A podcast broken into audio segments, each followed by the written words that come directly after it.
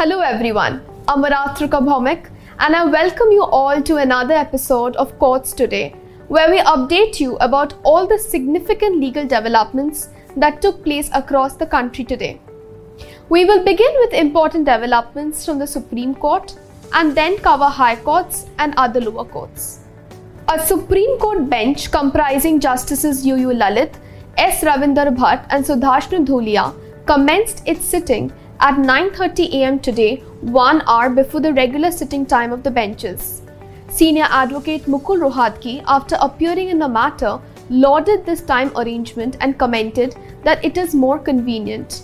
In response, Justice Lalit remarked, If our children can go to school at 7, why can't we come to court at 9? Justice Lalit, who was next in line to be the Chief Justice of India in August, said that this is an experiment and that he prefers to start early. The regular sitting hours of the Supreme Court are from 10:30 am to 4 pm with 1 hour lunch break from 1 pm to 2 pm. BCCI has sought urgent listing of its plea in the Supreme Court seeking permission to amend its constitution. The matter was mentioned by senior advocate P.S. Patwalia before the Chief Justice of India today, pursuant to which the Chief Justice said that he would try to list it next week. Based on the recommendations by retired Justice R.M. Lodha's committee, BCCI had drawn up its constitution, which mandated a three year cooling off period after six years in the position for an office bearer at the state level or the BCCI. In the proposed amendment, BCCI has sought for the abolition of the cooling off period of office bearers like the Secretary and the President, which would enable the current President Sourav Ganguly and Secretary Jay Shah to continue in office despite them completing six years in their respective state associations. The Supreme Court today adjourned the hearing of the plea filed by the Central Bureau of Investigation challenging the order of the Kerala High Court, which had set aside the 60 days time limit imposed on the pre arrest bail granted by the Sessions Court to former DGP Siby Mathews in relation to the ISRO espionage case. The adjournment was granted in view of the request made by Additional Solicitor General S.V. Raju seeking directions for tagging the concerned petition with the petition filed by the central agency impugning the grant of anticipatory bail by the same High Court to four Bureau officials. A bench comprising Justice A.M. Khanwilkar and J.B. Pardiwala directed the registry to list the pleas together on the next date of hearing, which is slated to take place on July 27th. A Delhi court today granted bail to co-founder of Alt News Mohammed Zubair in the Delhi FIR registered against him recently for allegedly hurting religious sentiments and promoting enmity through his tweet made in 2018. Additional Sessions Judge Devendra Kumar Jangala of Patiala House Court pronounced the order after reserving it yesterday the bail is granted on the condition to furnish rupees 50,000 bond with one surety and not to leave the country without the permission of the court. Zubair had moved the Sessions Court after he was denied bail by Chief Metropolitan Magistrate Snigdha Sarvaria on July 2nd. He was arrested by the Delhi police on June 27 and has continued to be in custody since then. A Karnataka based advocate has moved the Karnataka High Court seeking a direction to the state government to provide adequate security to Justice H.P. Sandesh, who recently made sensational revelations regarding transfer threats for slamming investigations carried out by the Anti Corruption Bureau of the state in a case allegedly involving the Deputy Commissioner of Bangalore Urban District. Justice Sandesh had in his order dated July 11th recorded that he was given an indirect threat of transfer by a sitting judge during the farewell dinner function organized by the High Court to bid farewell to former Chief Justice Ritu Raj Awasthi on July 1st. The petition filed by Advocate Ramesh Naik L seeks constitution of a special investigation team under the supervision of the High Court to investigate the allegations leveled.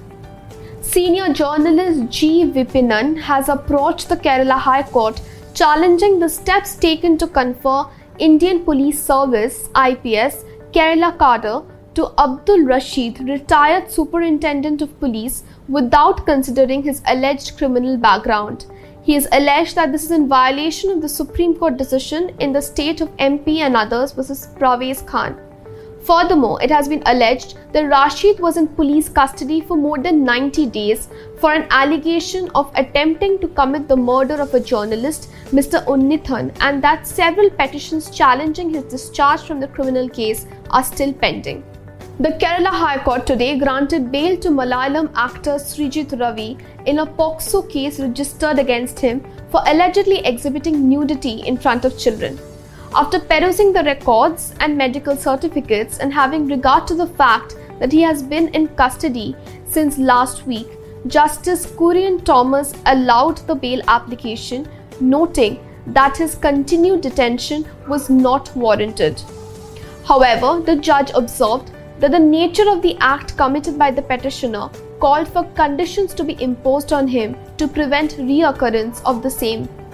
The prosecution case is that on July 4th, the actor had flashed his private parts and proceeded to exhibit and caress them in front of two girls at a park aged 9 and 14 respectively.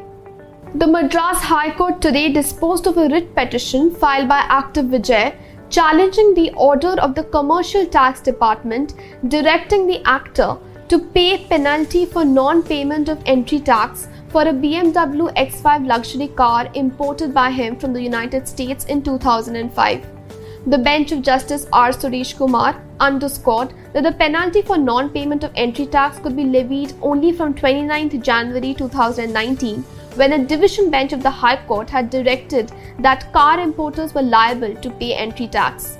Thus, it was ruled that the penalty was to be calculated from the date of the order till the actual payment of the entry tax and not from the date of actual import.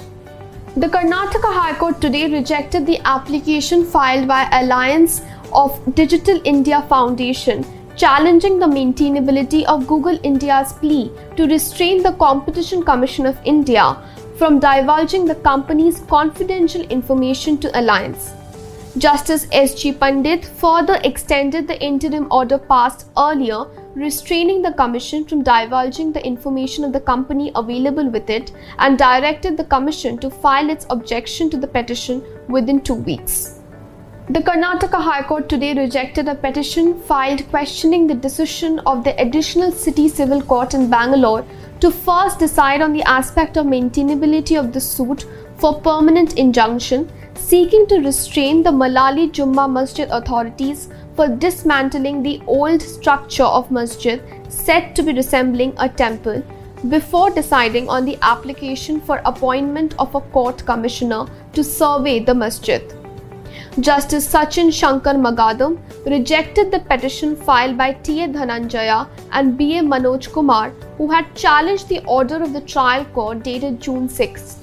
The trial court had passed the order while dismissing a memo filed by Dhananjaya urging the court to consider his interlocutory application seeking appointment of a court commissioner to survey the masjid. The Delhi High Court today reserved orders on a petition filed by a young unmarried woman in her 20s seeking permission for medical termination of about 24 weeks old pregnancy following a split up with her partner. The petitioner's pregnancy would complete 24 weeks on 18th of this month a division bench comprising Chief Justice Satish Chandra Sharma and Justice Subramaniam Prasad, while reserving the order, suggested that the petitioner has passed significant period of the pregnancy duration and that she should consider delivering the child and giving it up for adoption. The observations come in the backdrop of the legal bar on termination of pregnancy after 20 weeks, except in certain circumstances specified under the Medical Termination of Pregnancy Amendment Act 2021. The Bombay High Court today granted bail to 72 year old Satya Narayana Rani, arrested in 2009 for allegedly being a top Naxal operative and conspiring the attack on security personnel in Gadchiroli. On May 1, 2019, 15 security personnel from the Quick Response Team and one civilian were killed in an IED explosion attack in Gadchiroli. The case was subsequently transferred to the National Investigation Agency. Rani was arrested by the Gadchiroli police along with his wife Nirmala Uppuganti and six others. Today, a division bench of Justices Revati Mohite and VG Bisht granted Rani bail. The bench had rapped the National Investigation Agency during the bail hearing for using evidence from another case to oppose bail granted to Rani. The Kerala High Court today authorized the investigating agency to collect the required evidence from the forensic laboratory while hearing its plea seeking another three weeks extension to conclude the investigation into the 2017 sexual assault case involving actor Dileep. Justice Kauser Edappagath asked the investigating officer to collect the mirror image of the memory card allegedly containing visuals of the crime by today and produce it before the trial court in a sealed cover by Monday. The memory card is a crucial piece of evidence in the ongoing trial in the 2017 case and has been marked as an exhibit before the trial court. Thank you. Keep watching Courts Today on Live Law for more updates.